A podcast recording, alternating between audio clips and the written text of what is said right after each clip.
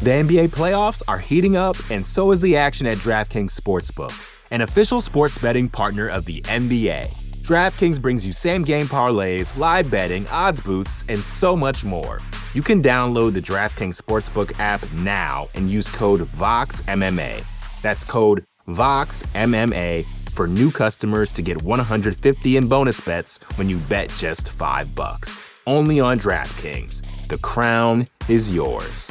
Gambling problem? Call 1 800 Gambler. Or in West Virginia, visit 1 800 Gambler.net. In New York, call 877 8 HOPE NY or text HOPE NY 467 369. In Connecticut, help is available for problem gambling. Call 888 789 7777 or visit ccpg.org. Please play responsibly. On behalf of Boot Hill Casino and Resort in Kansas, 21 and over. Age varies by jurisdiction. Void in Ontario. Bonus bets expire 168 hours after issuance. See dkng.co slash bball for eligibility eligibility and deposit restrictions, terms, and responsible gaming resources. Support for this show comes from Sylvan Learning. When children love learning, they can tackle any challenge life throws at them. Sylvan's Insight Assessment can help you determine if your child is ready for what's ahead. It can also identify gaps in learning and point out areas that could be of concern for your child so they can tackle what's to come. And right now, it's the best price of the year at $29. Go to sylvan29.com to learn more and get your child's assessment for only $29. That's S Y L V A N 29.com. You're listening to the Vox Media Podcast Network.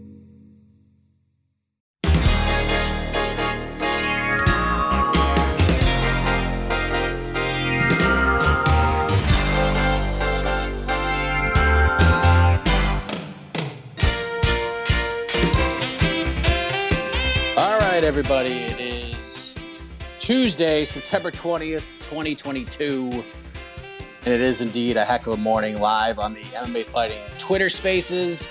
You will hear the show in its entirely shortly thereafter on the MMA Fighting Podcasting Network. Thanks for jumping on, everybody. I am Mike Heck. Hope everyone's having a wonderful start to the week. There's a lot to discuss. I am actually technically on vacation. I my presence on social media will be very minimal this week, trying to just recharge the old batteries, take a step back, if you will. But I didn't want to leave you guys hanging with this show. Definitely want to do BTL. Uh, but as far as like the day to day writing and the grind and the news chasing and all that, not happening this week. We're just gonna we're just gonna chill out a little bit and do some things that I would like to do. So this might actually be kind of a crazy show because for those who have been watching like all the video content on MMA fighting for the last year or probably like 6 months or so, the command center has continued to change places. We've been in so many different spots since I got to MMA fighting. We've been in two different states. We've been in multiple different floors, different rooms. And finally, I feel like I have the perfect space. Command Center 4.0, which we converted our garage into the new studio. So we have like all sorts of fun stuff. The problem with Command Center 4.0 and living in South Carolina is that Command Center 4.0 is like a thousand degrees.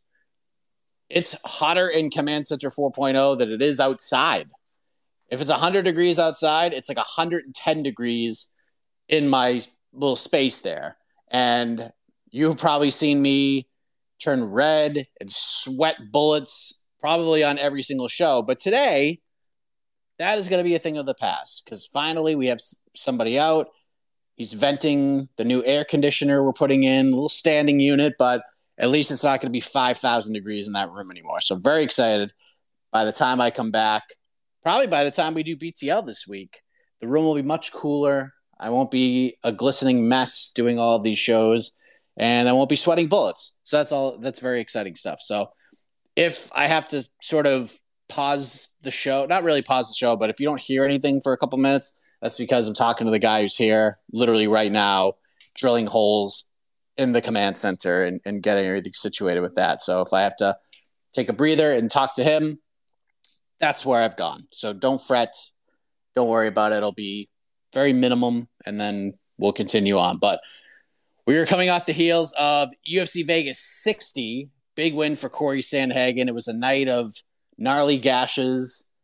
I thought he looked fantastic. I thought Song Yadong proved a lot in that fight. I think he answered a lot of questions despite losing that fight.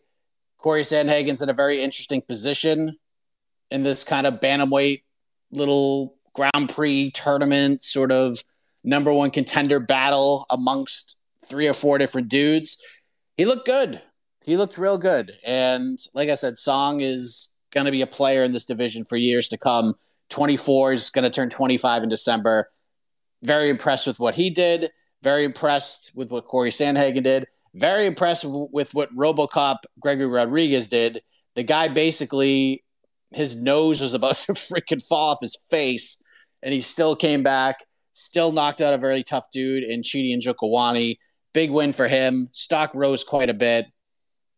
I was very impressed with him as well. And Chidi. Chidi looked good in that first round. And Gregory Rodrigues able to sort of overcome the storm and battle back and just get a crazy win. I thought David Jackson's win was incredible. I thought Andre Fialho's win was incredible. Joe Pyfer was being Joe Pyfer. And Anthony Hernandez looked spectacular. Rodrigo Nascimento, eh, it was a win. Not anything we're going to write home about, but all in all, it was probably as good as that card could have been. I, I said it on to the next one. The best way to describe it, it was memorable and not memorable all at the same time. But we get a rare week off from the UFC. We got Bellator back this week. They're in Dublin. Benson Henderson versus Peter Queally, the main event. We got the return of Yoel Romero against Melvin Manhoef. So a lot of coverage on that coming up throughout the week on MMAfighting.com. But the big news of this week is not New York Rick getting a just an unbelievable haircut the second best haircut given in the MMA media space in the history of MMA media.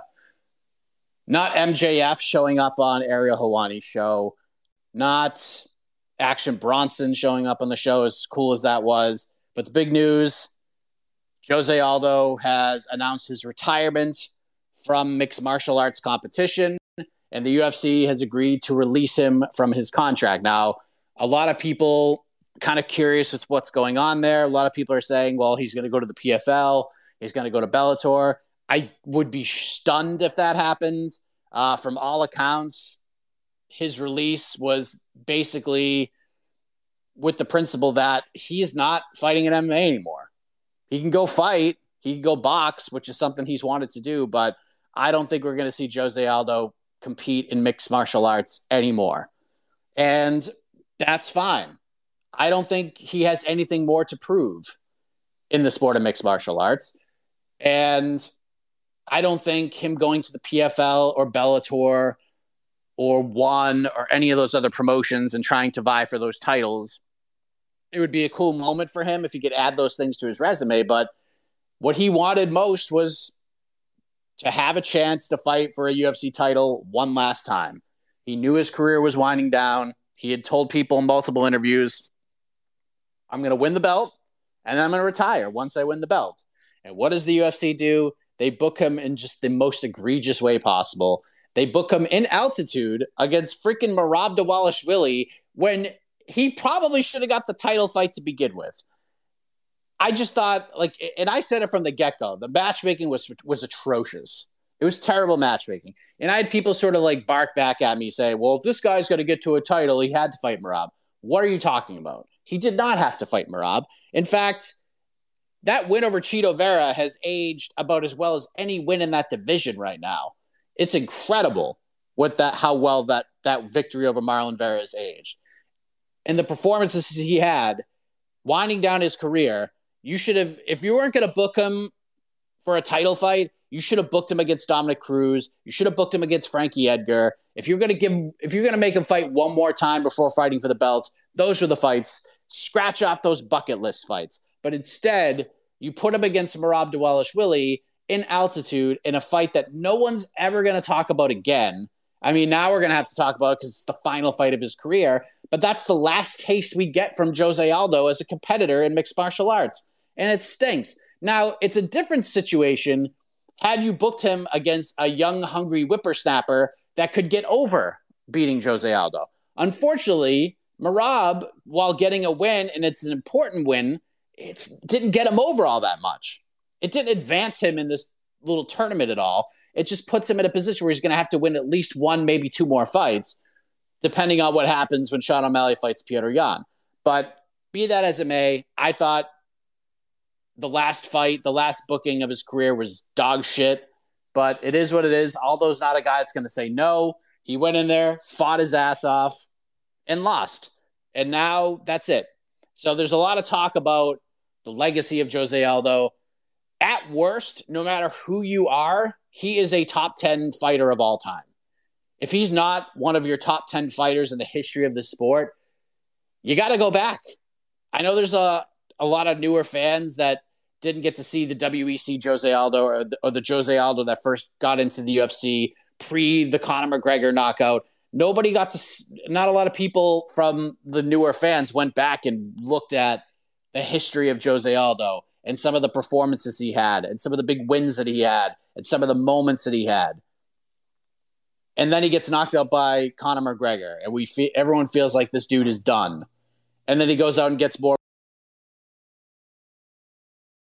wins. And he fights Alexander Volkanovski and gets kind of run over in that fight. And everybody thinks he's done again. And then he goes to 135, and everybody thinks he's, what are you doing, Jose? You couldn't even make 145. You're going to try to make 135? And he makes the weight to fight Marlon Moraes. Most people felt he beat Marlon Moraes.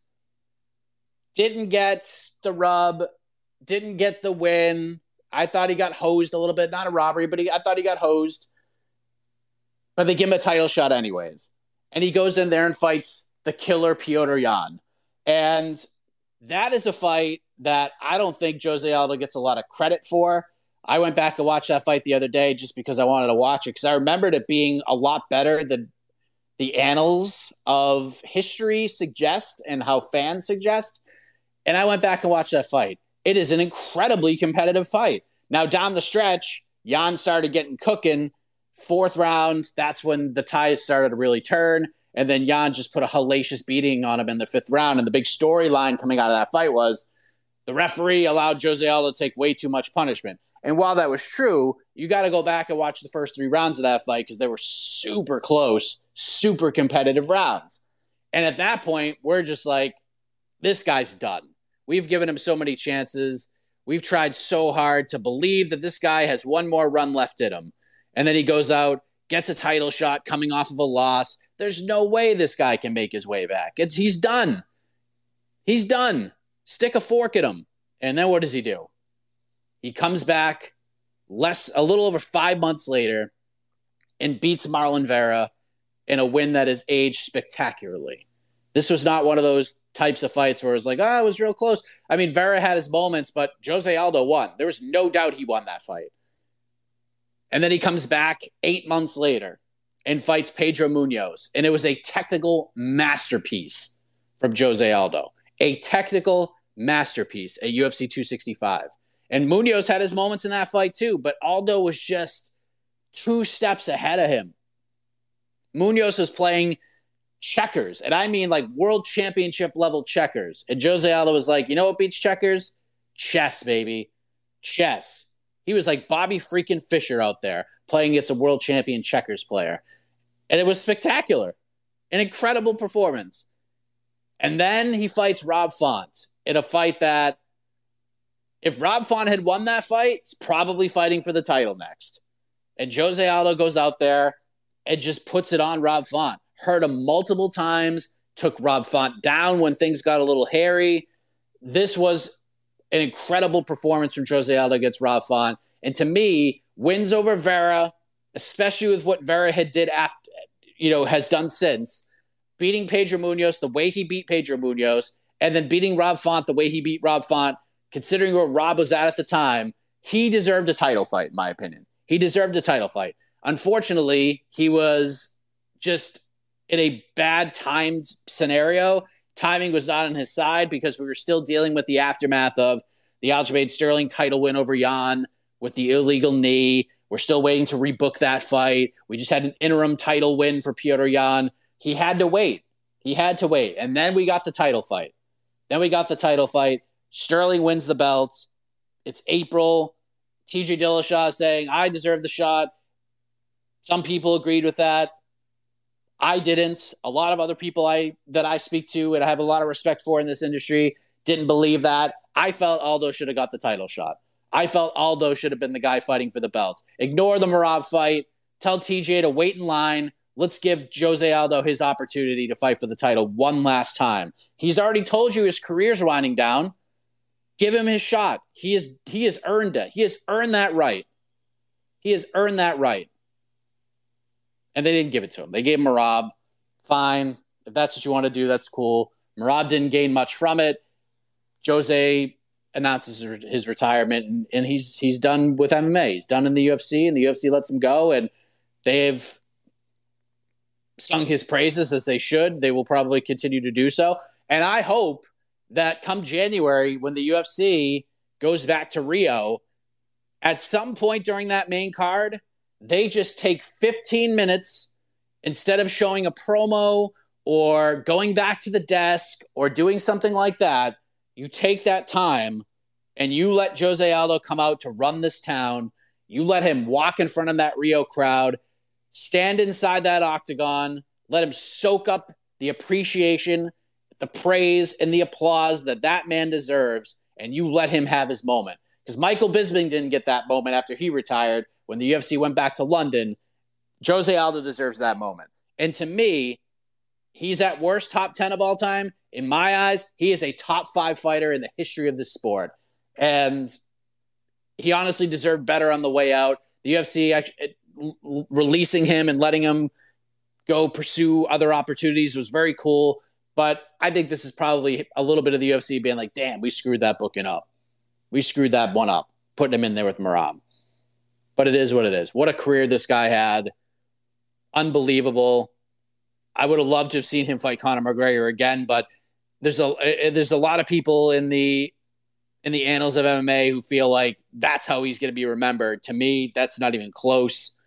It was a crazy build, a crazy moment, but I mean, the the one I the, the one I can't forget. This is one of the first times I've watched. I believe it was I think one of the first times that I watched MMA outside of the UFC. This was 2009, WEC 41, June of 2009. The main event was Mike Brown versus Uriah Faber 2 for the WEC featherweight title. Mike Brown won that fight, but the co-main event was a big one that they had hyped up in such a big way. Jose Aldo, who was pretty much next in line to fight for that title, fighting Cub Swanson. And Jose Aldo, eight seconds, flying knee, boom, finished Cub Swanson in eight seconds. I was just like, holy shit, this guy is a monster. And he certainly was. Certainly was as a fighter. That that knockout was absolutely insane. And then the next fight goes in, beats Mike Brown, finishes him in the second round, wins the belt, then goes on to fight Uriah Faber, dominant decision win, leg kick Aldo. It was a crazy fight, but leg kick Aldo reigns supreme, fights Manny Gamburyan, finishes him in the second round, and then he goes off to the UFC. He's the UFC featherweight champion, beats Mark Hominick, mangles his face, beats Kenny Florian, finishes Chad Mendes, beats Frankie Edgar, beats Korean Zombie, finishes him, beats Ricardo Lamas, goes out against Chad Mendes in just an all time classic at UFC 179, one of the best title fights you'll ever see. Aldo comes through, wins the belt, and then we don't see him again for another 14 months. That was the build to Conor McGregor, the injury in July that took Aldo out of the fight. People are starting to question his heart, starting to question him. Is he, he's afraid of Conor McGregor? Were things that I were things I was hearing in 2015. He's afraid of Conor McGregor. He faked this rib injury, and it was just amazing to me that that's how people felt. And to Conor McGregor's credit, that guy did a spectacular job of rattling Jose Aldo because that's exactly what he did. Aldo, Aldo was beat before that fight even started because of all that build and everything that happened. And everybody thought he was done. 13 seconds. Boom. Next fight, Frankie Edgar dominates him at UFC 200. Wins the interim featherweight title right in front of Conor. Then the two losses to Max Holloway. We're thinking he's done. Boom, knocks out Jeremy Stephens. Nasty body shot. Ground and pound. Knocks out Renato Moicano. This guy's career is incredible. I could talk about Aldo's career for another hour. This dude is the is the man. Absolute man. Top five of all time. And you can go to MMAfighting.com right now. Our own Guilherme Cruz put together a, a great collection of stories and praise and tributes from well-known fighters names in Brazil talking about Jose Aldo, talking about the legacy that this guy is going to leave behind as a as a mixed martial arts fighter. And I can't wait to see what this guy does. I hope he goes into boxing. I hope he gets these same opportunities that the Anderson Silvas of the world are getting, that the Tyron Woodleys of the world were, were getting, that even the Ben Askrens of the world were getting. I hope Jose Aldo gets that opportunity as well. I hope there's a 145, 150 pound Jake Paul that comes along that starts running his mouth and starts talking about MMA, and then he fights Jose Aldo, and Jose Aldo gets paid, gets that big payday to fight in the boxing ring, or whatever this guy wants to do. And whatever it is, you damn best believe that I will be watching and I will pay however much it costs to watch Jose Aldo do it again. So that's my little diatribe on the great Jose Aldo. Run this town, baby. Run this town. So let's get your thoughts on that or UFC Vegas 60 or whatever the hell you want to talk about. I don't care. This is your show. Viking MMA was first in line, so we will go to him and then we'll just get after this thing uh, for a little while as the drilling has already commenced for the new air conditioner. Viking, hello.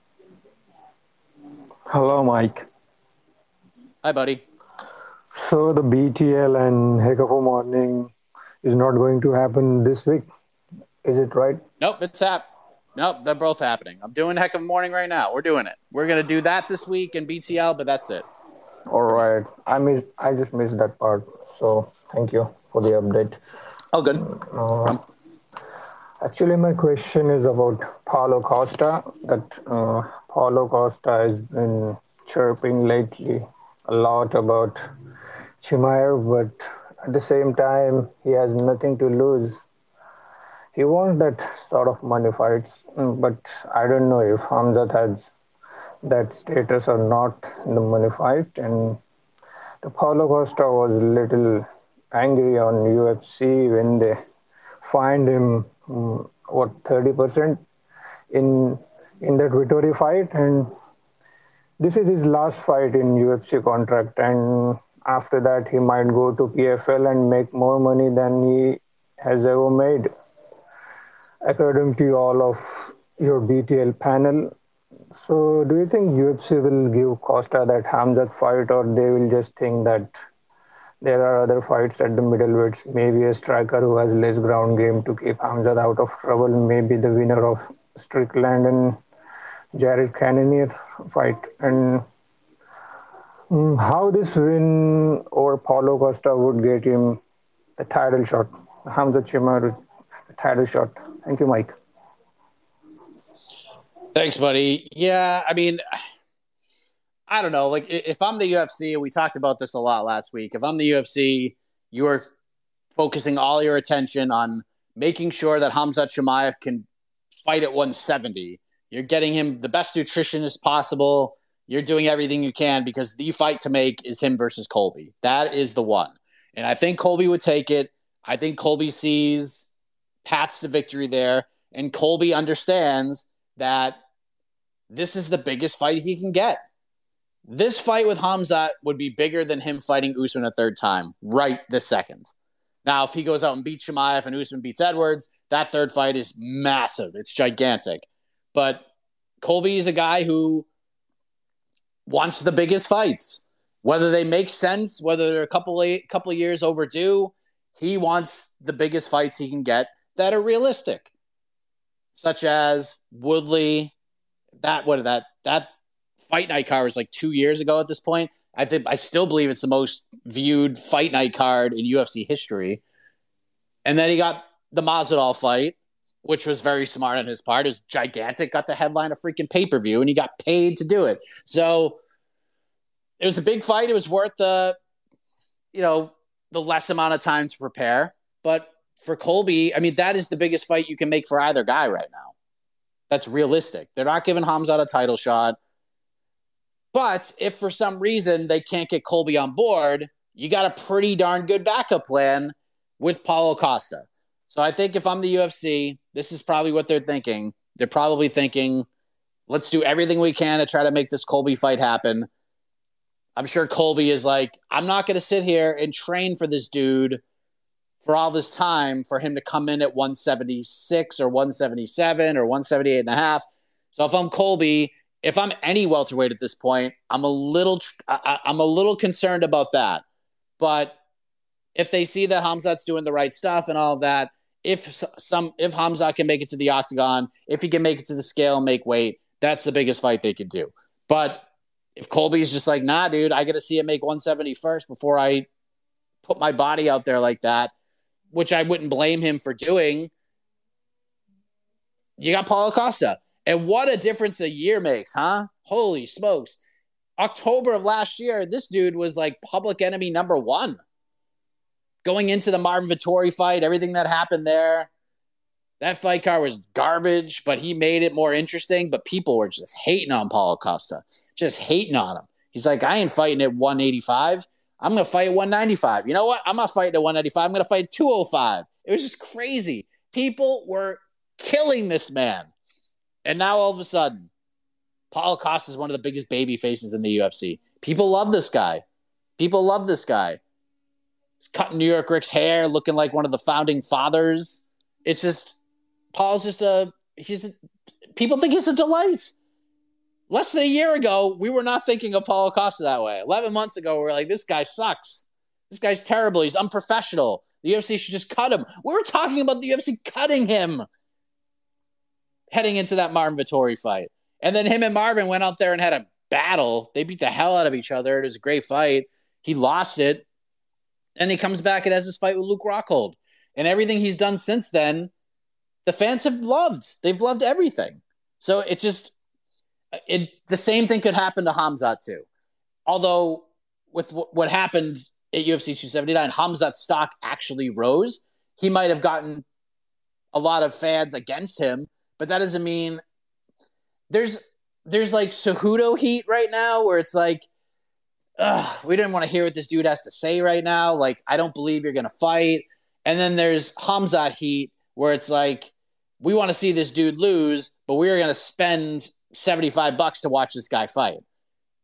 That's what Hamzat's got right now. Love him or hate him, you're gonna watch him. He was still the biggest story at UFC 279. And he will be the biggest story for whatever fight card he's on next. That's just what this guy has done. He's a murderer, he's a killer.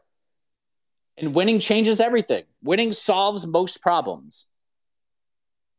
So whatever Hamzat does next, people going to be watching. That is for sure. But if I'm the UFC, they're looking at the Colby fight first. If they can't get that done, pretty damn good backup plan with Paulo Costa. I assume Paulo. I mean, it's a win-win for Paulo because either he's going to get a damn good deal to extend or sign a new contract, or he's going to go into a fight with Hamzat with all eyeballs upon him for the last fight of his deal. And it, it, win or lose, he's going to be fine. So that's the kind of fight you want on the way out. And if he wins it, oh boy.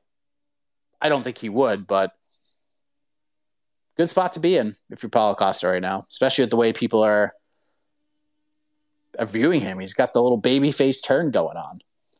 Let's go to James. James, hello. How you doing, Mike? Good, I'm good, thank you. Hey, uh, firstly, I want to give you a shameless plug here.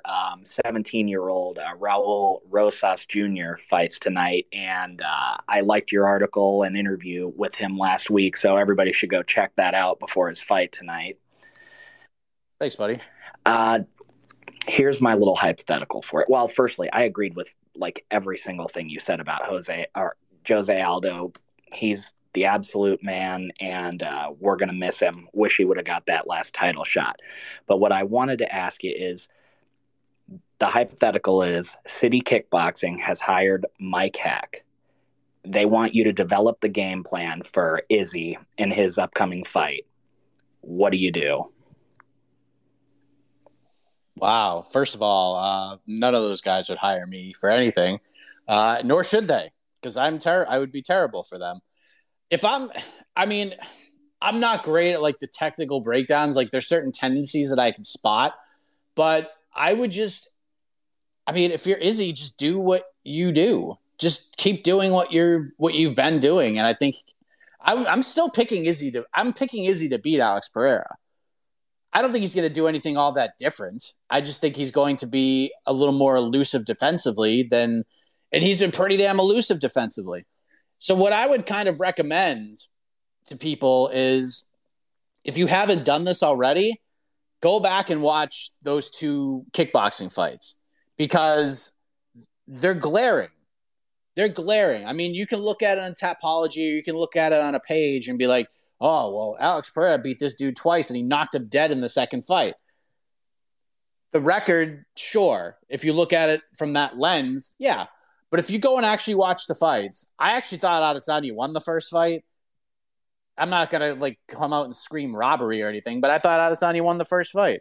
In the second fight, I thought he was winning the second fight until he got knocked out. So he's just got to be smart. He's just got to be smart. He cannot do what Sean Strickland did and just get in his face and try to like bolt him out of there. I feel like if I'm if I'm going in there and City Kickboxing's like, hey, what are you gonna tell Adesanya right now? I'm gonna be like, just do what you've been doing and you'll win. Like you have a very good chance to win. If he just stays, uses his length very well, and just stays away, picks his shots, uses his quickness to get in and out, stays elusive defensively, he's got a very good chance to win. Now, Pereira is just a monster and he can absolutely crack. But Adesanya's been in there with lots of guys who could absolutely crack, and he's been able to stifle most of them. So I I'm taking Adesanya to win that fight.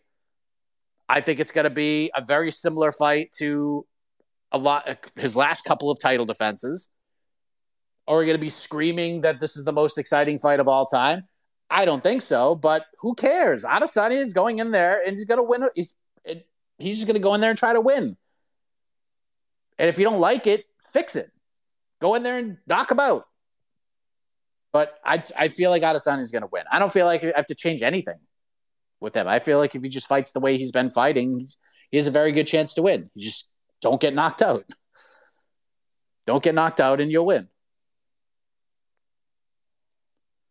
but that's why I'm not a coach. Four quarter sports. Hey, hello. how's it going, Mike? Hey, Good. so I was talking to a couple buddies of mine after the Jose Aldo uh, news broke out, and it's unfortunate. I just feel like the casual audience is always going to remember Jose for uh, losing to Conor. I was speaking to some of my friends who watch uh, MMA, and then some of them watch MMA casually, and they're all saying that uh, you know, even though he had like a good run for in his WEC days and early uh, UFC career, they mainly remember him as for him losing to Conor. I mean, it just sucks. That's what some of the people that I've been speaking to um, refer, you know, about Jose's career. I mean, obviously, people that watch the sport, you know, immensely, that's not how they view him. But um, yeah, I wanted to point that out. I also wanted to talk about the, the um, Cory Sandhagen and Song Yadong. Now, how did I? I don't remember exactly if you pointed out like how did you have the um, both fighters going into the fifth round. Like, what was your scorecard? I mean, I had a Cory three to one, but I hear that Marlon Vera wants to fight Cory Sandhagen. I know I, I told uh, AK AK Lee that uh, Chito Vera to me is leading the way in this uh, mini Grand Prix. But should Chito take this fight? or should he just sit it out just because of the fact that I mean he's the only one that has had the knockout um, in in, the, in, in these uh, recent bantamweight uh, fights, and who would you favor in the matchup between Sandhagen and Marlon Vera? Just because uh, Sandhagen, I mean the way that he looked on uh, on Saturday looked pretty impressive, and that up elbow, I mean man, instantaneously he ended up cutting up Song with that. So I don't know. I to me, I would love to see the matchup, but I mean, what, what would you prefer? You, would you prefer Marlins to sit it out or take the fight? All right, thanks, Mike. Thanks, buddy. Um, Marlon's not gonna. Marlon's not gonna be a picky guy. He's not the kind of guy that's gonna say no to any kind of a fight. So if the UFC presents him with this one, he's he's gonna say yes to it. I completely agree with you that he is the guy right now. So it's tough to match make this division, especially at the top of it, because we don't have. We have to figure out what happens at UFC 280 first. We got to see who wins the title fight between Sterling and Dillashaw. But the main thing is we need to see what happens in the Sean O'Malley Petr Yan fight. Because if Sean O'Malley wins and beats Petr Yan, he's fighting for the belt. He's getting the next title shot. Whether it's quote unquote deserved or not, he is fighting for the title. So then it kind of changes things. But if Petr Yan does what he is favored to do, which is go in there and beat Sean O'Malley, then I think Vera gets the next title shot. I think Vera is the front runner right now. I think he's the guy. And if O'Malley doesn't win, I think Vera should get the next shot. And then you do Sandhagen versus Merab. And I'm cool with that. I'm totally fine with that. But Vera's going to fight whoever the UFC tells him to fight. He's not going to say no. He's not going to be like, well, let me think about this strategically because if this happens and this happens and I sit this one out, maybe I'll get the title fight. That's not how Vera is. That's not the type of fighter he is. He's just going to be like, all right, I'm going to fight this guy. I'm going to fight two guys in the same night. I will. Okay, sure. Just line them up and I'll fight them.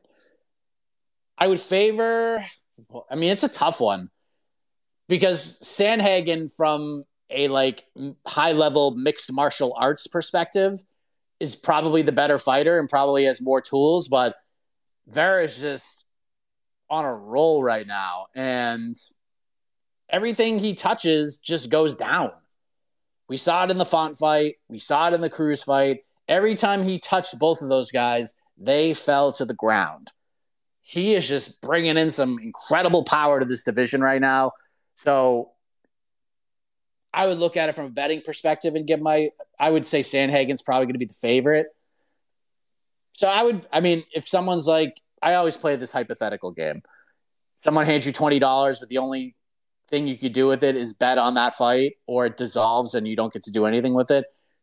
I'm probably taking Marlon Vera dog buddy there because I think there's value there with Vera against anybody, but it's a great fight. Love to see it. I just don't know if we're going to see it next. Kind of have to wait and see what happens October 22nd, which is early afternoon MMA, UFC 280. I'm very excited about that. Let's go to Kareem. Kareem, are you there? Do you hear me, Mike? Yes, I got you. How are you, you sir? Doing? Everything good? Everything's good, man. Um, I would like to talk about this um, well, obviously the, the big news, the Jose Aldo news.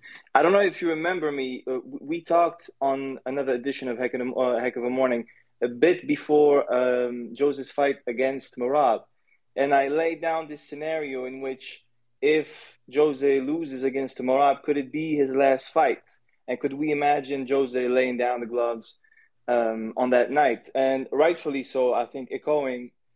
Uh, everything that we felt about this. You said, I, you, you, I remember you said, I don't even want to think about it. I don't even want to think about the, the perspective of all those retirements. Unfortunately, yeah. it seemed this is this is what happened. And you know, I'm I'm a huge Jose Aldo fan, and I'm heartbroken about the news. Although you know, uh, every career must uh, eventually reach its end. My my my, my question is about um, UFC's booking of that that, that match against between uh, Jose and Merab, and your opinion on the fact that um, how do you think the UFC feels knowing that they booked this match, uh, against Jose, uh, given that it's honestly it's a lose lose for everyone. It's a lose lose for Merab because he was underwhelming. Uh, Dana didn't like the, the, the, match and didn't like Merab's performance, and most likely that did, that did not up his stock as much as Merab would have wanted. It's also a, lo- a lose between, because, well, Jose's not going for the belt and, you know, fast forward is retiring. And third, why it's a lose-lose situation is because, well, Merab said he will not fight um, Aljamain Sterling if uh, Aljo retains against uh, Dillashaw. So, what do you think the UFC feels about this this entire deal? You know, in retrospect, with Jose's retirement. Thank you, Mike. Thanks, buddy. I would say buyer they have buyer's remorse right now, and I think they had. I, I think they realized probably after the second round of that fight that they had buyer's remorse. They were like, ah, probably shouldn't have done that especially on that card. Because here's the thing, like I I knew altitude would play a factor at that card. I didn't think it would play as much of a factor as it played. I didn't think Salt Lake City was Mexico City or Denver or anything like that. And it turned out it was pretty bad. So I think in hindsight, if you were going to book that fight, you should have done it literally anywhere else, and maybe we would have got something different. Now, I thought Aldo was still going to win.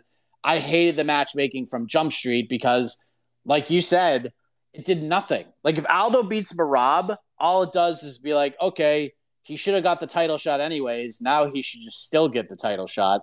And then for Merab, like the only thing that helps that case is if he just goes out there and just crushes Aldo. He just mows him down and like 30 26s him but that wasn't going to happen. That wasn't going to happen. So I don't know. It's just kind of crazy to to think about. So uh, hang on one second, everybody. The NBA playoffs are heating up, and so is the action at DraftKings Sportsbook, an official sports betting partner of the NBA. DraftKings brings you same game parlays, live betting, odds boosts, and so much more. Don't miss out as the NBA postseason winds down. And new customers to DraftKings can bet 5 bucks to get 150 in bonus bets instantly. You can download the DraftKings Sportsbook app now and use code VOXMMA. That's code VOXMMA for new customers to get 150 in bonus bets when you bet just 5 bucks. Only on DraftKings. The crown is yours. Gambling problem? Call 1 800 Gambler. Or in West Virginia, visit 1 800 Gambler.net. In New York, call 877 8 HOPE NY or text HOPE NY 467 369. In Connecticut, help is available for problem gambling. Call 888 789 7777 or visit ccpg.org. Please play responsibly. On behalf of Boot Hill Casino and Resort in Kansas, 21 and over. Age varies by jurisdiction. Void in Ontario. Bonus bets expire 168 hours after issuance. See dkng.co slash bball for eligibility eligibility and deposit restrictions, terms, and responsible gaming resources. Support for this show comes from Sylvan Learning. As a parent, you want your child to have every opportunity, but giving them the tools they need to tackle every challenge, that takes a team. Now more than ever, educational support tailored exactly to what your child needs can make all the difference.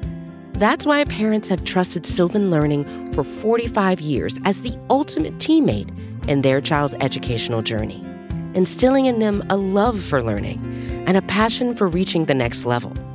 And Sylvan's Insight Assessment can identify gaps in learning and areas that could be of concern for your child. It's a 360 degree view into your child's learning that you can't find anywhere else and helps ensure that your child didn't miss something in school that might put them at a disadvantage in the future. And right now, it's the best price of the year at $29. Go to sylvan29.com to learn more and get your child's assessment for only $29. That's S Y L V A N 29.com. All right. Sorry about that. Like I said at the beginning, get the AC going in and going to be more work than we thought. Uh, yeah, but I think the UFC just has buyer's remorse because I mean they gain nothing from this fight. They gain nothing. They gain um they put Merab's in literally the same situation he's in right now. That he like he's in the same situation. Like if Dillashaw wins the belt, he's not fighting for the belt next. He's not. So it did nothing for either guy and that stinks, but it is what it is. And listen, I have been very I've been less I've been pretty I praise the matchmakers for a lot of this stuff. I think they've they've booked some good match. I think they've done a good job for the most part. This one was a head scratcher. And we can't all be perfect. And we can't all get everything right. But that was a bad one. I knew it was a bad one from the beginning. Turned out it was actually worse than I thought it was going to be. But here we are. Can't take it back. And now Aldo can enjoy a new chapter in his life. Let's go to Average Avenues. Hello. What's up, buddy? I'm okay. I'm okay. Um, I don't know. I don't really got much, you know. Um, I'm just, you know, upset about, you know, uh, well, I don't know if even upset's the right word about Aldo retiring. Um, okay, I think I've got like it's a bit random. If if um you need you, you you sell to us why he deserved to be in the Hall of Fame. Like you're the one pitching it. If you had to pitch it to us, like in a sentence or something, why Jose Aldo deserves a slot spot in the Hall of Fame. Okay, have a good day, man. Cheers. I mean, I'm going to need more than a sentence, but I think the easiest way to say it is there might be a comma in here, but I'm going to go ahead and say it. I don't care what Joe Rogan says. Jose Aldo is the greatest featherweight of all time. There's your answer. And anybody out there who doesn't agree with that sentiment, and anybody else who feels like Max Holloway is the greatest featherweight of all time, anyone who says right now that Alexander Volkanovski is the greatest featherweight of all time, you are wrong. Now, could in two or three years Volkanovski be the greatest featherweight of all time? Sure. He's on the path. There's no doubt about it. But anybody who says that either of those two guys are greater in history at 145 pounds than Jose Aldo, you are insane. And you're wrong. Jose Aldo is the greatest featherweight of all time. He is far and away the greatest featherweight of all time. Volkanovski can close the gap. Holloway cannot. It's a two horse race. And Aldo is a thoroughbred right now in that conversation. Volkanovski is a very good guy, and he just needs to get some more wins. He needs to get some more wins against some ranked relevant guys. But he's close. Skill for skill wise, he's damn close. But he just doesn't have the resume that Jose Aldo has. Jose Aldo is the greatest 145er of all time. Look at this division. Look at how deep it has been over the years. That is the dude. He is the dude, the greatest. And there's a lot of other accolades that I could run off, but if you are the best of all time at something, you are a Hall of Famer. And he is the best 145 pound fighter of all time, beyond a shadow of a doubt. And I don't care that Holloway beat Aldo. Doesn't matter. Hey, Mike. Tristan. Hey, hello. Mike. How are you? Um, I enjoyed that opening that you have to say about Jose Aldo. I'm pretty sad for myself that I didn't get to watch him in the WEC. And also, it's going to be also sad because the Korean Zombie may retire at some point. Frankie Edgar, these guys were all in the WEC. I didn't get to watch the WEC until probably till probably maybe the last fight. I think that was against Anthony Pettis versus Ben Henderson. That was like the only fight I watched at WEC. I'm I'm pretty sad that you know I didn't get to watch Aldo in his prime, but you know I got to watch him at least. And kudos to Jose Aldo and what he's done. Those leg, I mean, he will be known as probably the best leg kicker, calf kicker in the UFC. His leg kicks are memorable. And I just, man, I always wish he could just later in his career. I wish he was still was able to do it. Maybe he would have won against Petr Yan. I don't know, but maybe that was he couldn't do it anymore. But still, just kudos to Jose Aldo and everything what he's done. He's great. He's wonderful. And you're right. He is the greatest featherweight right now. I mean, by all time, uh, the greatest featherweight that ever lived for the UFC. Until someone else can pass him up, but right now, I'm I'm sticking to that. You're absolutely right. Um, my, I also want to look towards uh, what happened at UFC Vegas 60.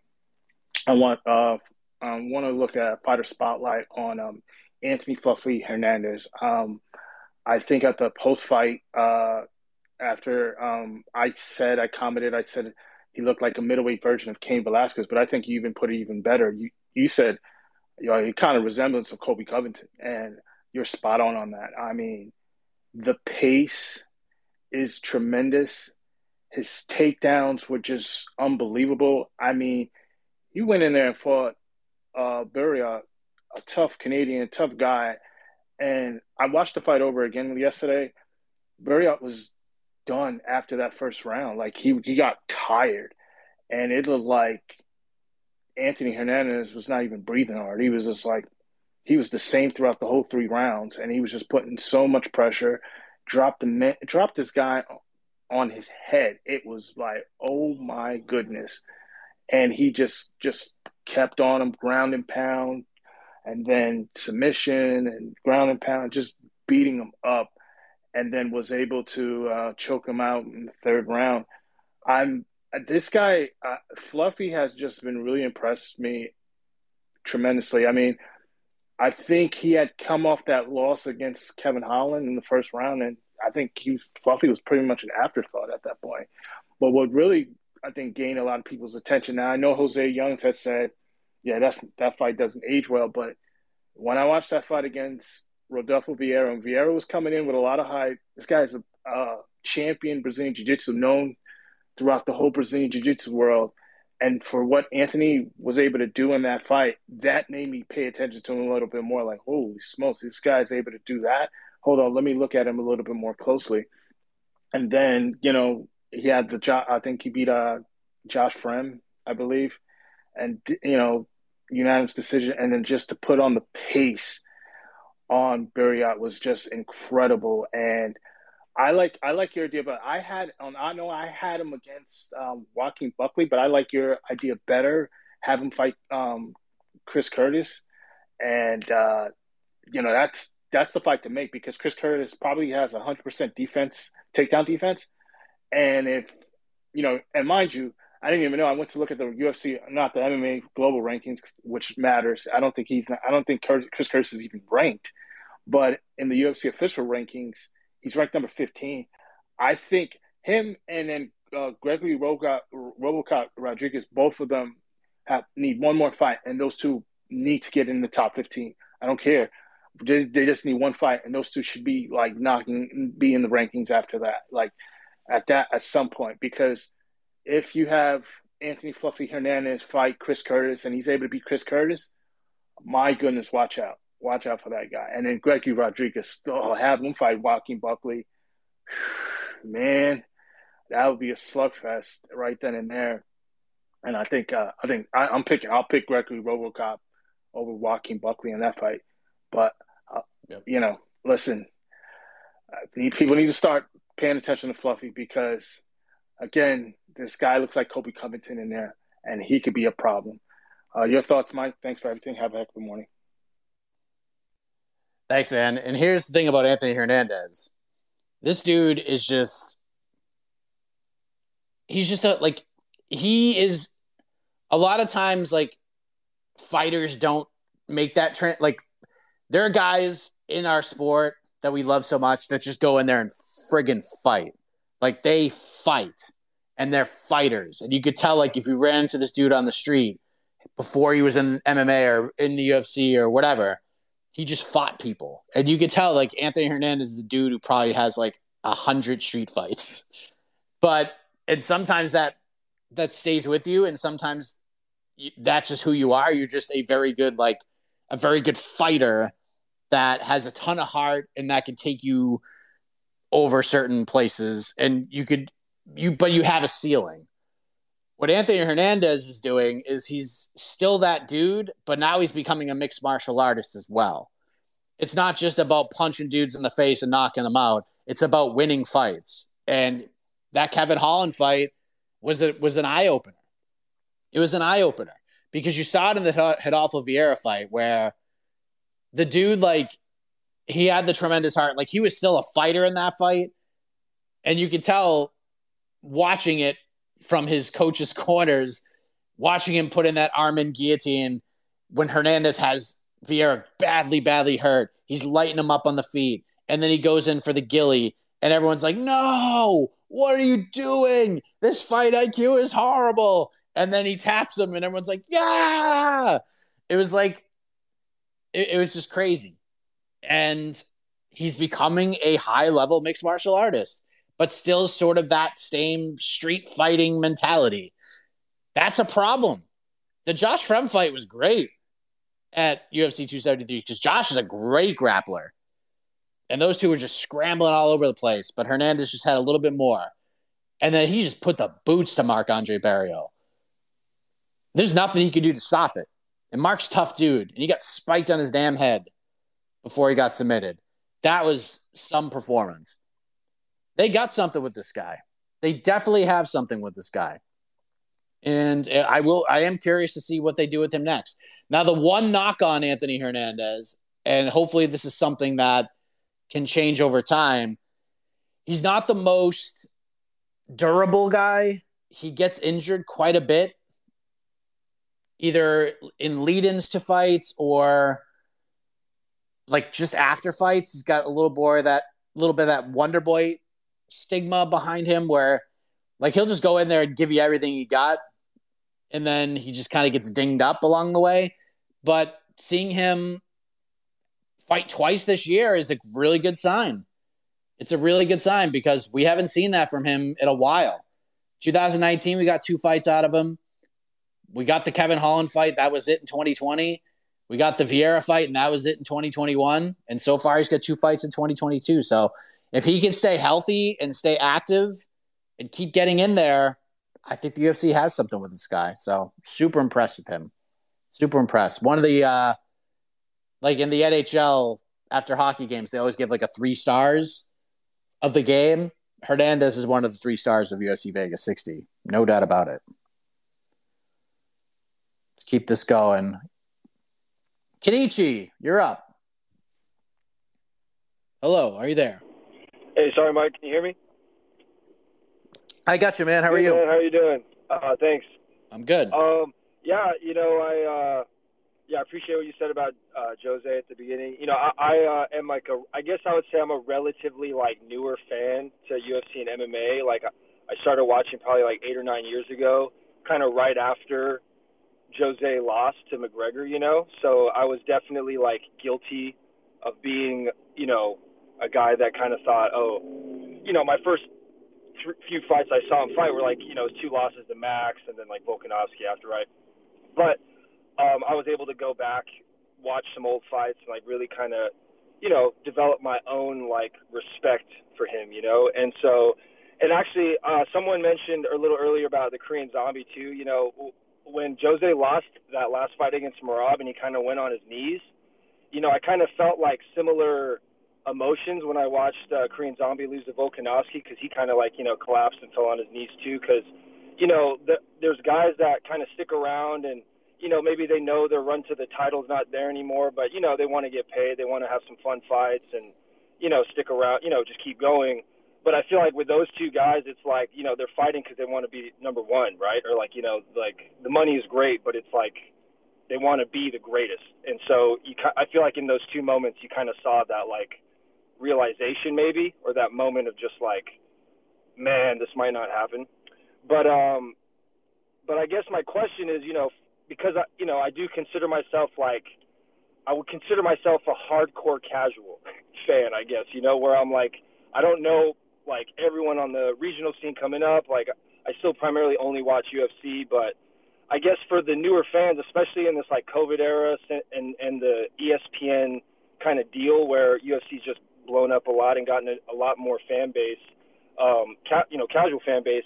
Like, uh, this is a hard question to answer maybe on the spot, but like, what what would you recommend to like really maybe new fans to develop like more respect or to develop like more of a, a rich history of the UFC? You know, I was at first I was going to ask like, what are like five fights we could watch from the beginning to the you know maybe the first 20 years but then i don't think you can probably sum it up in like five fights but I guess yeah, just I, I don't know if my question makes sense, but just like how, how can people go back and really just learn and see how where the sport's developed? You know, it's a lot different now. There's like kids that have been doing MMA like their whole life coming up now, rather than kind of one discipline. But yeah, you know, it's just such a wonderful, wonderful sport and uh, thing to watch, and I just respect all fighters. But you know, there's a lot of history in the UFC too that I'm missing out on as well. So yeah, I just kind of wanted to pick your brain on that. Thank you.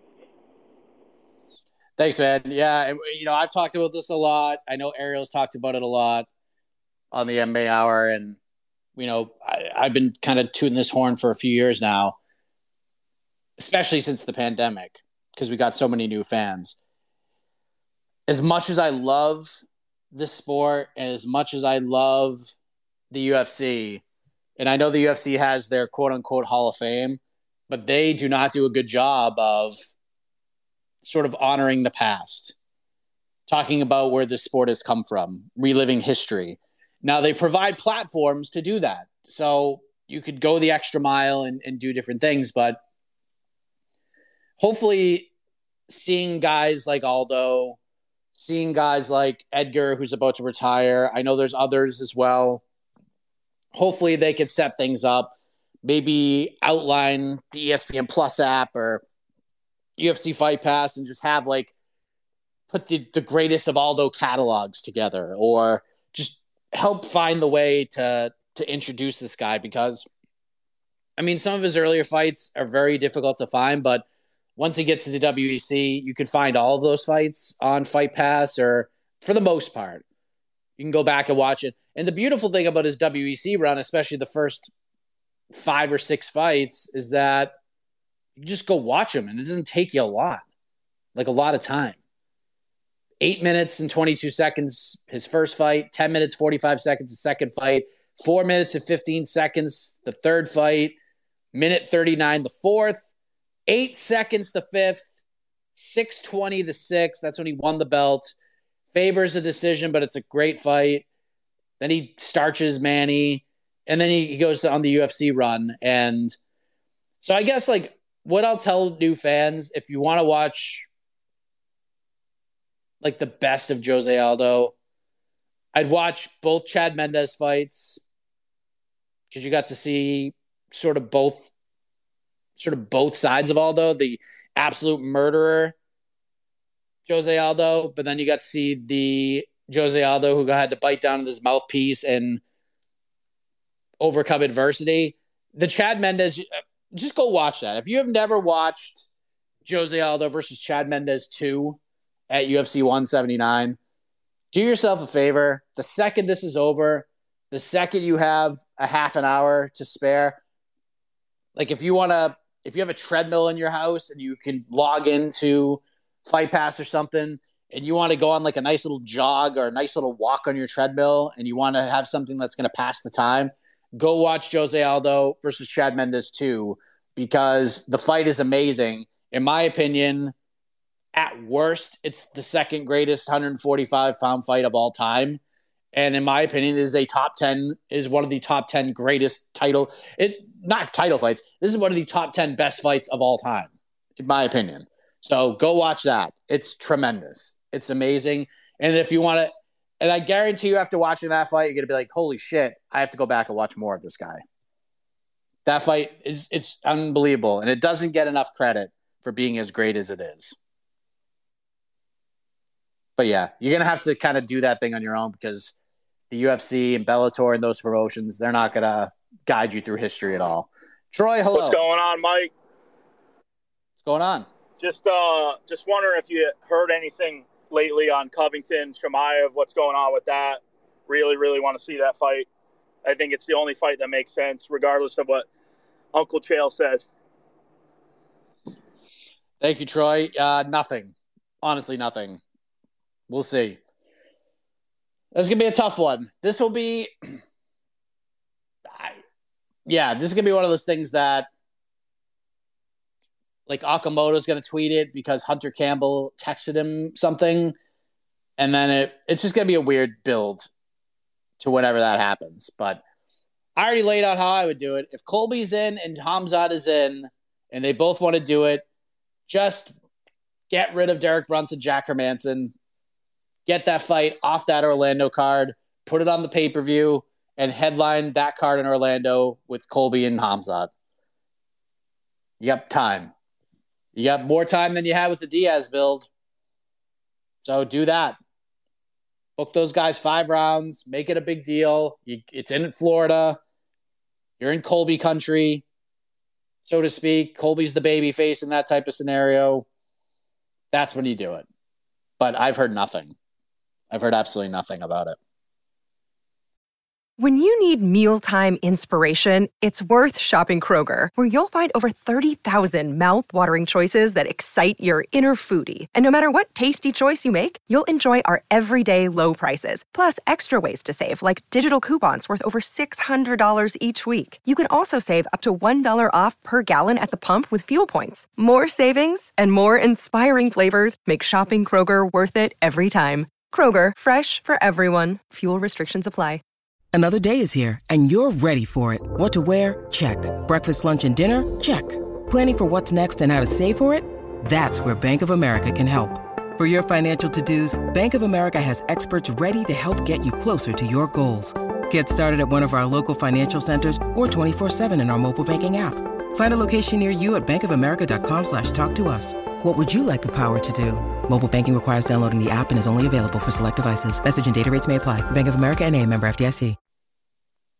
Let's go to Beal. Then we'll go to crypto. Then we'll go to Mosa, and then we'll get to our regs. Beal, what's up? Beal. Hello. Hello. There Sorry, we go. I- How are you? Uh, All good. oh, just to uh, add to. Oh, snap. Little Luda, some old school Luda. Nice. you know, got to keep my, my morning drive going. Uh, uh, what's it called? I just wanted to join in on this commiseration for our boy Jose Aldo. I I started watching MMA. Oh man. Started really picking up for the UFC and the WEC, and man, Jose Aldo felt like this. It felt like the second coming of Anderson Silva with just his dominance and his mind blowing uh, athleticism and everything. And then uh, around 2013, I kind of fell off following MMA closely, and then uh, 2017 uh, comes around, and I started getting back into it, and I'm like, who the fuck is this Conor McGregor guy? And why is why is why did he knock out fucking Jose Aldo in five seconds? And uh man, just the way he got done in his the end of his career really is upsetting. I'm kind of beside myself with this TJ Dillashaw title fight. It, I mean, they let Korean Zombie have a crack at the title, you know, at the end of his career. I don't know why they couldn't do Jose Aldo the same. Uh, so yeah, I, I don't know. Not much else to say about that. Just love Jose. Hope everything works out well for him. Uh, but the question I do have is kind of uh, silly. What do you think you would ever have uh, a fan or guest uh, be uh, a contestant on BTL? Uh, I know I personally would love to get roasted by Jed Meshew just just once in my life. Uh, thanks, Mike. Have a heck of a, a morning. Uh, probably not. But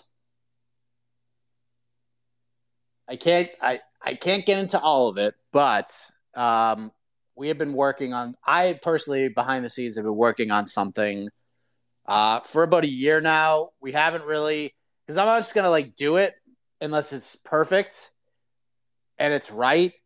But I have ideas to do shows uh, that would get the fans involved. So it might be something we do in 2023, but I would love to do a sort of MMA game show with the peeps uh, and maybe some folks with MMA fighting as well. Uh, I got some ideas because if you've followed me enough, you've, I've told you this a million times. While other kids in my class in in elementary school wanted to be firefighters and professional athletes and things like that. Uh, I mean, if I was a professional baseball player, I would have loved that, but I always wanted to be a game show host. So I have been trying to find a way to do this the correct way. So stay tuned. Stay tuned. We will figure it out. Uh, we will do something game show related sometime in the next six to eight months. So it'll be a fan show. BTL is just a lot. It's all, I mean, it's a lot. Um, so I wouldn't probably put a fan on that, but I have ideas to get the fans involved for shows, if that makes sense. So stay tuned. Let's go to crypto. What's up, buddy? You can hear me. Oh. Yeah, j- I can. J- just to continue the discussion, I mean, for, for anyone that is new uh, to MMA, I just want to put things in perspective because, Mike, what is the toughest thing to do in MMA? It is to get the title and to defend it. And if we look at Jose Aldo, I mean, he, he had a run with 18 fights in a row that he won, and nine of those were title defenses, if we include the WEC. That's almost a decade, Mike. Almost ten years that no one could beat um, could beat Aldo. He's an absolute legend, and I mean, like Volkanovski, I think he has four title defenses, if I'm not wrong, four or five, something like that. So, I mean, it's a shame, and I agree with you uh, about the things you said uh, regarding Merab. But we we kind of saw this coming, right? I mean, Merab told uh, told us that uh, Jose declared this to him inside the octagon after the fight. So, yeah, I, it wasn't a huge surprise to be honest with you, but uh, an absolute legend. And once again, 18 fights, nine title defenses. That run was just crazy.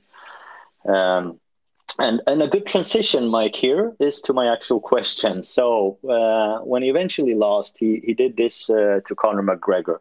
And what the hell is happening with Conor McGregor, Mike?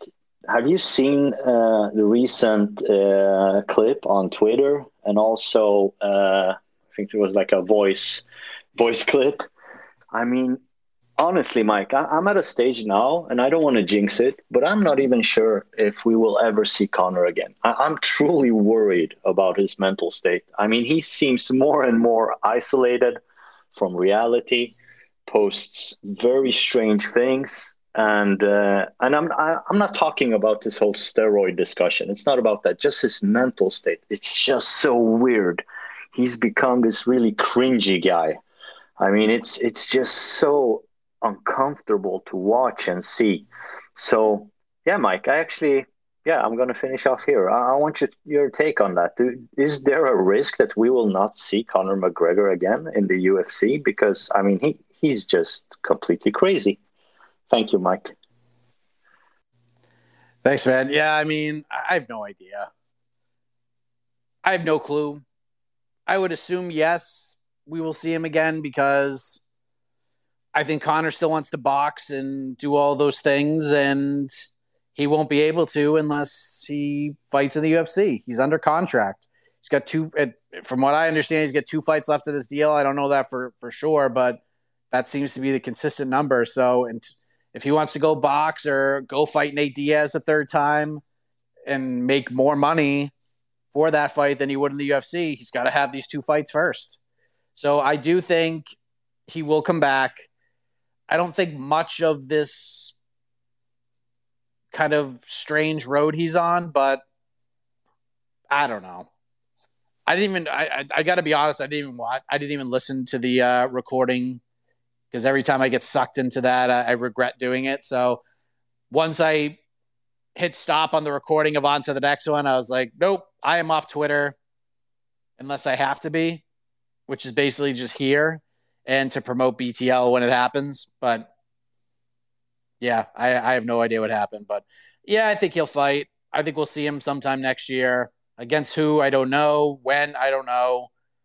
But yeah, I, I mean, I get why you're asking the question, but I have no insight on it. I just, I, I, I kind of stopped following that saga for a while. Let's go to Mosa. Hello.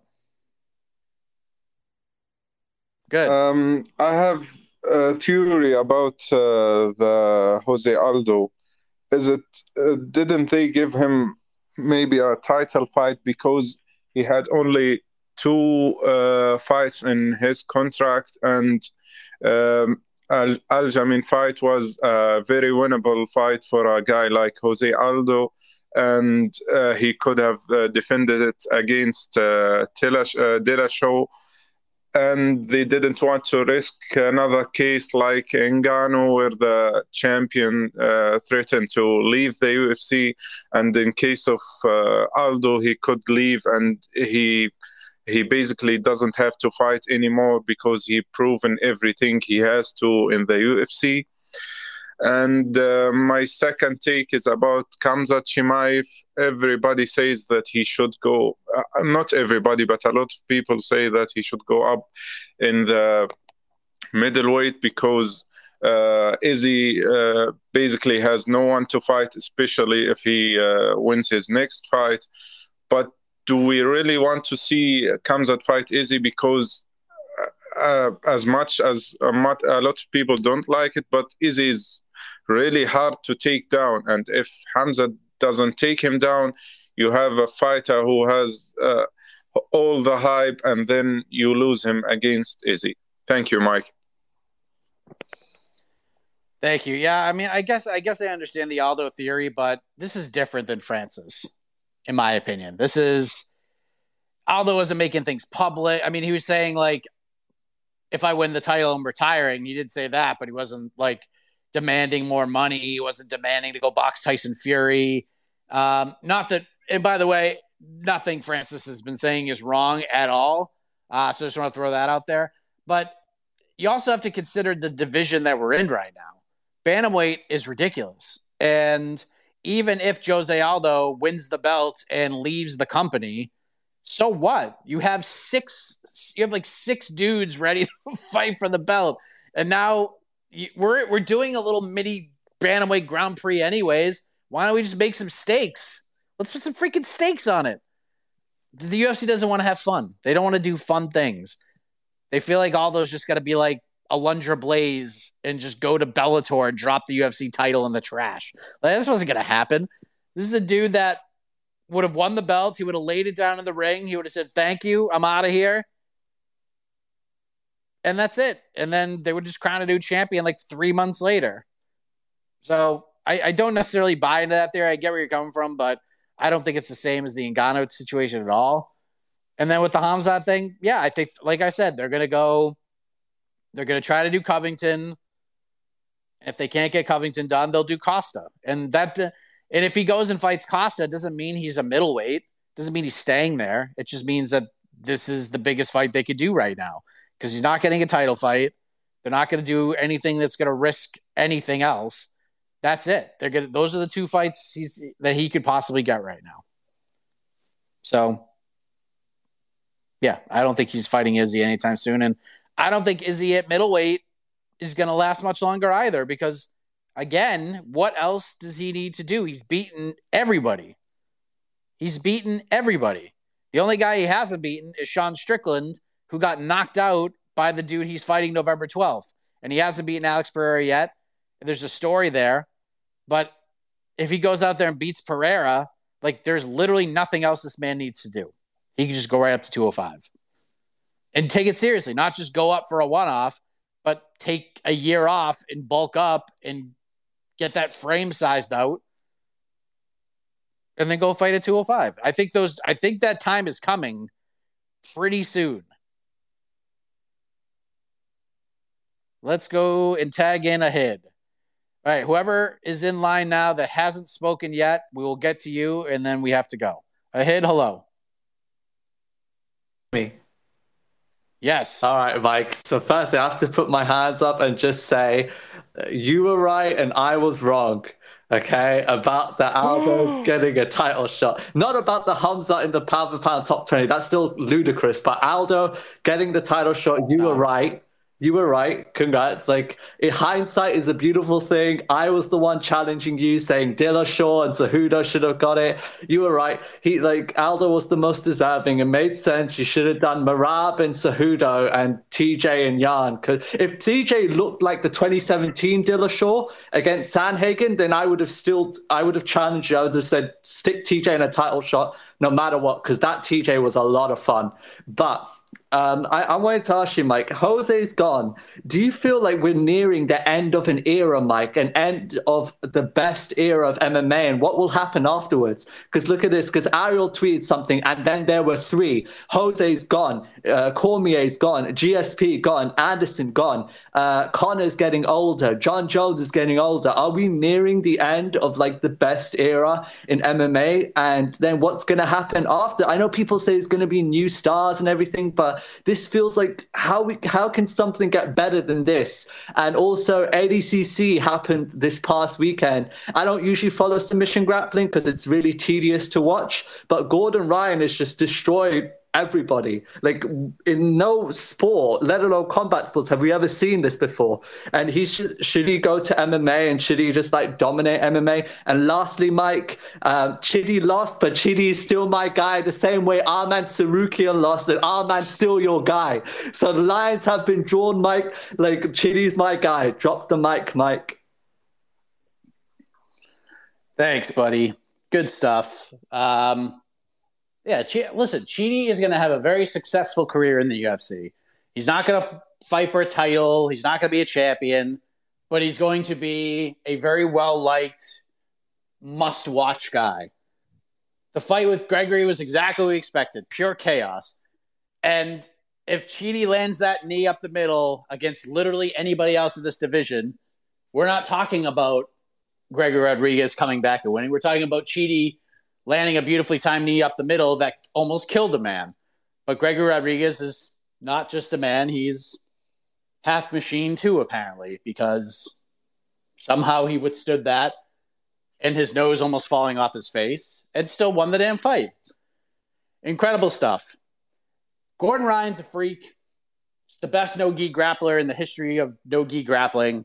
I don't care if he's on the sauce. I don't care what he's on. It doesn't matter. I don't care. He is leaps and bounds ahead of anybody.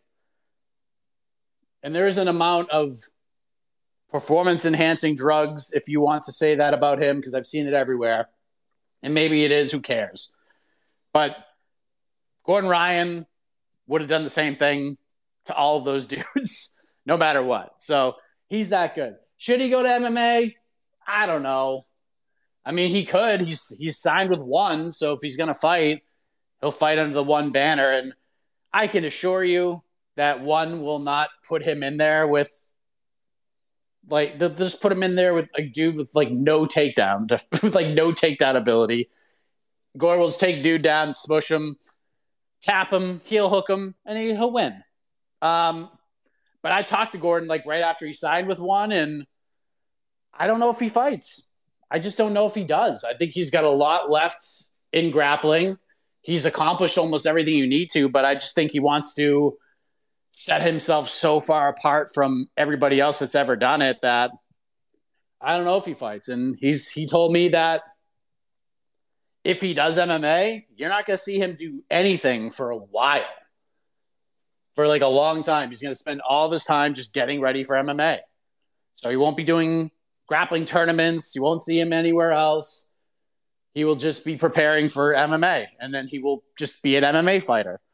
So it's just a matter of like, does he want to get rid of the competitive grappling side and just focus on MMA? Because if he does it, he's going to be all in on it. So I don't think, I think he will fight at some point. I don't think he's going to fight anytime soon, but I, I, I I'm interested.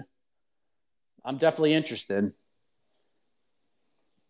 we'll move on here because uh, we're running short on time. Toke, let's go to you, and then we'll go to Zeke. Toke, what's up, buddy? I'm sorry for trolling you for content the other day with uh, Offno. Um, I, I did that to bring out the Boston Mike in you. Uh, it was, it, that was the that was the only reason. Just to know that I'm a con- I was a content creator myself, so that's why I knew it would be good content. Um, so you're right. what I'm wondering is uh, two things. I have one with uh, Dana White because he uh, keeps talking about how he's not going into boxing, and then he spams us all the time with Callum Walsh, and I don't know what his relation is to Callum Walsh. So I'm uh, wondering about that, and then also we're talking Aldo such a shame that he's retired, such a way uh, to go. But it sounded like he wants to do, uh, he just doesn't want to do MMA anymore. So what I want to know is, is he actually fully released so he could go to, let's say, a one to do Muay Thai World Championships and stuff like that, or is he is he tied to UFC in any way? Well, thanks. So, I mean, Toke, I, I, appreciate you just jumping out of your car on the middle in the middle of the highway to to, to chime in here is amazing. Yeah, I mean, from from all indications, he I don't think he can fight for one. I don't think he can fight. Like I know it's it's not technically MMA, but I think that would kind of go against the terms of his release in a way. Um, so I, I honestly don't know like the whole ins and outs of it, but from all accounts, he is free to box. He's free to compete. Otherwise, like he go do, you know, ADCC and all that stuff if he wants to. He can go. I don't know. Like I don't know if he can go to Glory or anything like that. I mean, I, I don't think that should be a problem. I don't think he'll go to one. I don't think that would work. So I think he just wants to box. Like I think if he's going to compete again, he's going to box. I think he just he's wanted to box for a long time, and I think that's what he'll end up doing.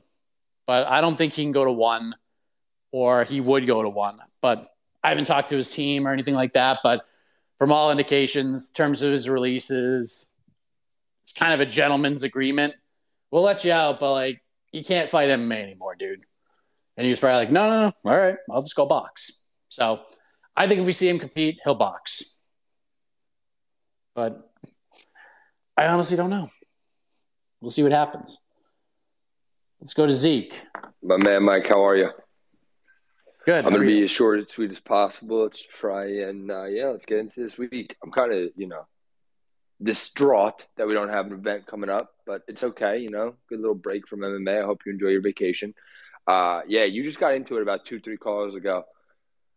Greg Rodrigues, not Gregory, as Dana White would refer to him, Mr. Greg is quite the spectacle. I mean, if it was me, I would have saw my face if I could even have like a mirror in the ring. Obviously, you can't. I would have just cried. I would have crumbled up into a ball and died. I literally saw my brain.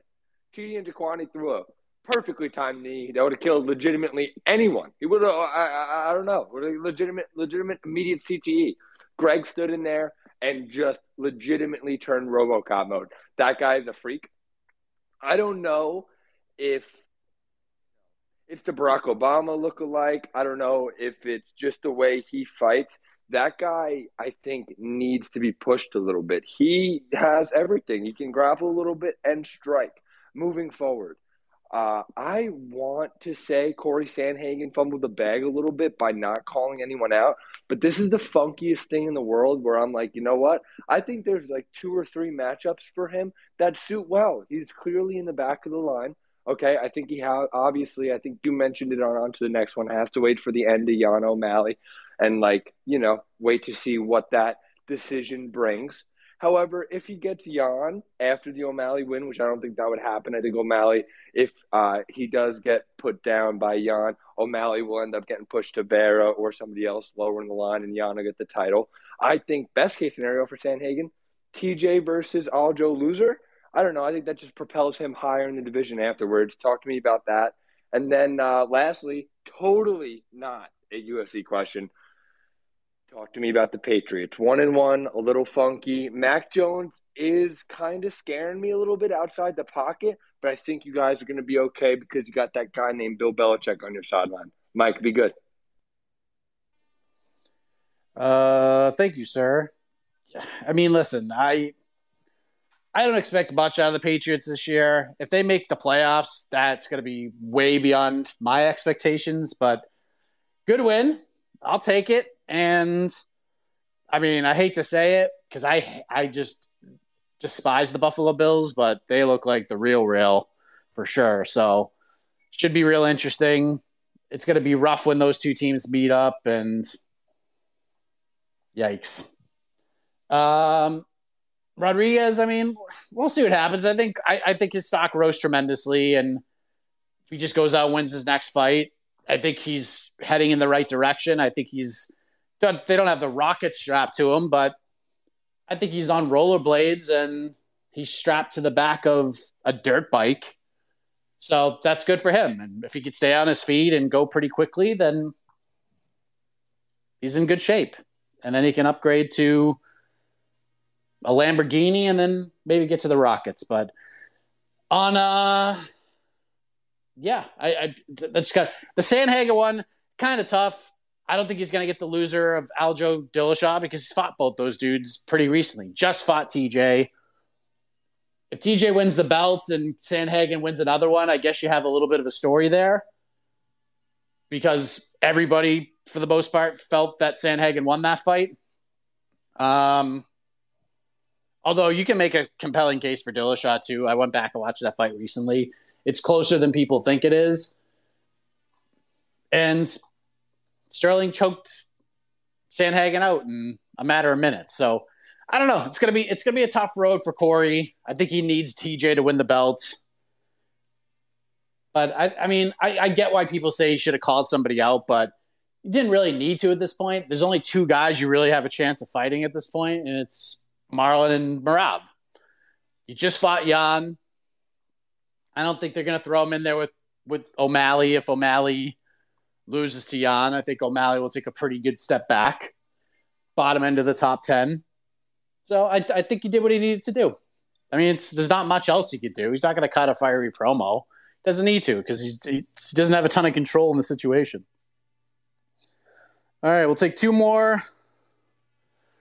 Abswalia, then we'll go to Moss 2K, and then we are getting out of here. Abswalia, hello. Hi, what's up, man? Can you hear me? Yeah, yes. hi. Um, so I'm just gonna keep it very brief and short, but I just got two things to ask you. The first one is, if Sean O'Malley wins against uh Petr Yan, does he get the title shot, or does he have to fight maybe the winner of Cory versus Chito? And my second question is, where do we go with Kelvin Gastelum? I mean, we have not heard anything about him since I think his loss to Robert Whittaker, whoever he fought last. I mean, this guy has lost five five fights, only barely won one. Um, he's become irrelevant. He never really had a title shot ever. He was in the top 10 for about three, four years. He just went downhill and he's only 30, 31. He's very young. I heard a rumor that he might go back down to 170, give it a shot there. What What's going on with him? What's your thoughts on there? And that's it. Thank you, man. Um, I'll start with the O'Malley question. The answer is yes. I don't care if he wins a controversial split decision. If Sean O'Malley beats Petr Yan in any way, form, or fashion, he's fighting for the title. They're striking while the iron's hot. That's why he has this fight to begin with. It's a win-win for the UFC. I know you kind of you, you could potentially be stunting the growth of O'Malley in, in, in a weird way, but he's also a massive underdog, and there are very few people who feel that he, he could win that fight to begin with. So it's either going to get chalked up as a he'll learn a lot from this fight, quote unquote, or he gets a freaking title shot. so the stakes are there. The juice is worth the squeeze. 100% if he wins, he's fighting for the title. Gastelum, no clue. He was supposed to fight at UFC 273 in April, that card in Jacksonville, because they kept like m- mixing fights around. And Gastelum was supposed to fight Dricus Du Plessis. Gastelum got hurt like a week out from the fight. Yeah, had an injury that, that that took him out for a little while. So I don't know. Maybe goes to 170. Maybe stays to 185. I mean, there's no reason for him to cut all that extra weight. Like, why would you put yourself through that? So, yeah, I think he sticks at 185, and he's just going to kind of be. He's going to be a litmus test for the DDPs, for the Gregory Rodrigues's, for the Fluffy Hernandez's. Those are the guys he's going to be fighting. But Gastelum still has a name. He's still part of one of the coolest and best title fights of all time with Izzy, that interim title fight in Atlanta. I mean, he's got, he's okay. He's just, this is where he is right now. And I think a lot of fighters end up there at some point and you win some of those fights and you lose some of those fights. So that's where he's at. He's a, he's a litmus test. He's, he's in gatekeeper mode right now. Middleweight's got some guys coming up and if they're ready for a top 15 test, it's the Kelvin Gastelums, it's the Brad Tavareses. These are the guys that they fight. And you can have a pretty damn lucrative career being a litmus test. And who knows? You don't look at Tecia Torres. She was the she was the litmus test for a long time. And then she went out and got some wins. And a lot of people felt that she beat Mackenzie Dern in April. You could do very well in that position. But we'll see what happens. All right, Moss 2K, take us home, my man. Hey, what's up, Mike? You hear me? Yes, sir. How are you? Oh, I got three questions. Um, what's next for Conor McGregor? And uh, what do you think about what's his name? Um, Shot versus uh Paulo. And also, uh, what do you think we see Marvin Vettori next? Done, or you think he'll keep fighting somebody in his division? Uh, okay. Marvin's tough. Let me look. I mean, Mar- Marvin's tough because he's he's the third best middleweight in the world, in my opinion. He just he just ran into the second best middleweight in the world, who is just far and away the second best middleweight in the world. Um, I could see Marvin fighting the winner or the loser of the Cannonier Strickland fight. That's possible. Maybe Andre Muniz, if they want to give him a, a, step up in competition, somebody like that. Maybe maybe Marvin goes up to 205.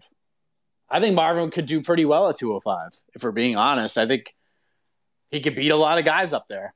So I don't know. Like he's not in a horrible spot. It's just he's kind of in the spot we all thought he was in to begin with, that he was the third best middleweight in the world, which is a which is damn good. I mean, being the third best middleweight in the world is is pretty good, and I think he's the third best middleweight in the world. Like it's Adesanya, then it's a drop off to Whittaker, Then there's a significant drop to Vettori, and then there's like a pretty steady drop down from there to Costa, Pereira, Cannonier, and the rest yeah, Vettori's probably going to fight. He'll either fight like a Pereira, maybe, or one of the Strickland Cannonier guys. Still an okay spot. Or maybe he goes up. Who the hell knows? Chimaev Costa, I don't know. I mean, it makes sense. It'd be a big fight. I think the UFC will will look to do Chimaev Covington first. They can't get that done. Like I said earlier, it's a good plan B. What's next for Conor? Hell if I know. I have no clue. Like I, I don't I honestly have no idea what they're gonna do with him. We could play we could play some sort of game on that where it's like try to pick a date on the calendar, we try to pick an opponent, because you could literally throw Conor in. Conor could be matched up with about 10 different guys right now, and all of them would make sense. You want to do Conor versus Ferguson? You could definitely do that. You want to do Conor versus Holloway? You could do that. You want to do Conor versus Justin Gaethje? You could do that. You want to do Conor versus Chandler? You could do that. I mean, like, look, I know some of these guys are booked right now. You you got the Conor Poirier fight that's there. There's there's if Oliveira beats Makhachev, you could like Conor could. There's a world we live in that Conor could come back and fight for the for the lightweight title. So there's just so many options. It's so it's almost impossible to to nail down an opponent right now. So it could be anything. I mean, it could be absolutely anything at this point. And most of these things make sense, and you can make an argument for all of them. So I do think he'll fight next year. Who? I have no clue. But if Oliveira beats Makhachev, I would uh, I'd put that one in the top three. That's for damn sure.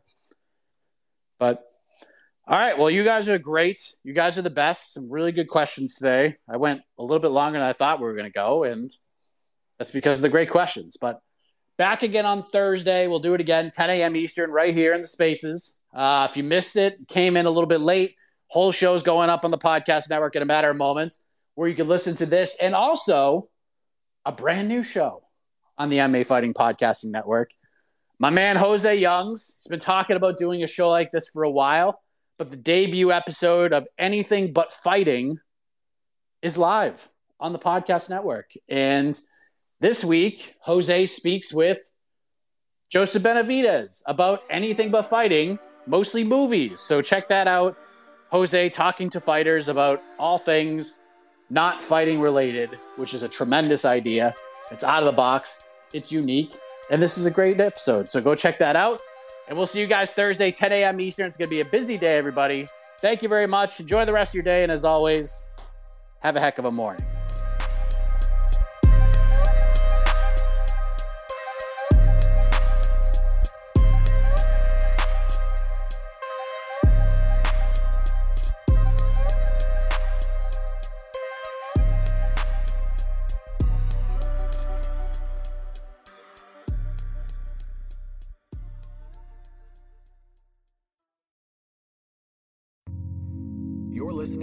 Vox Media Podcast Network.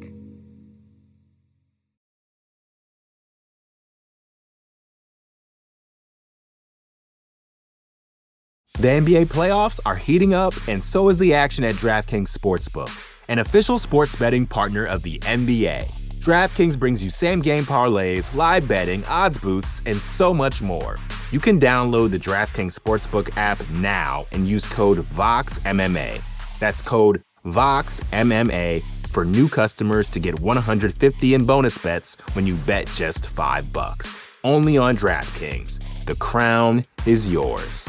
Gambling problem? Call 1 800 Gambler. Or in West Virginia, visit 1 800 Gambler.net. In New York, call 877 8 HOPE NY or text HOPE NY 467 369. In Connecticut, help is available for problem gambling. Call 888 789 7777 or visit ccpg.org. Please play responsibly. On behalf of Boot Hill Casino and Resort in Kansas, 21 and over. Age varies by jurisdiction. Void in Ontario. Bonus bets expire 168 hours after issuance. See dkng.co slash bball for eligibility and deposit restrictions, terms, and responsible gaming resources.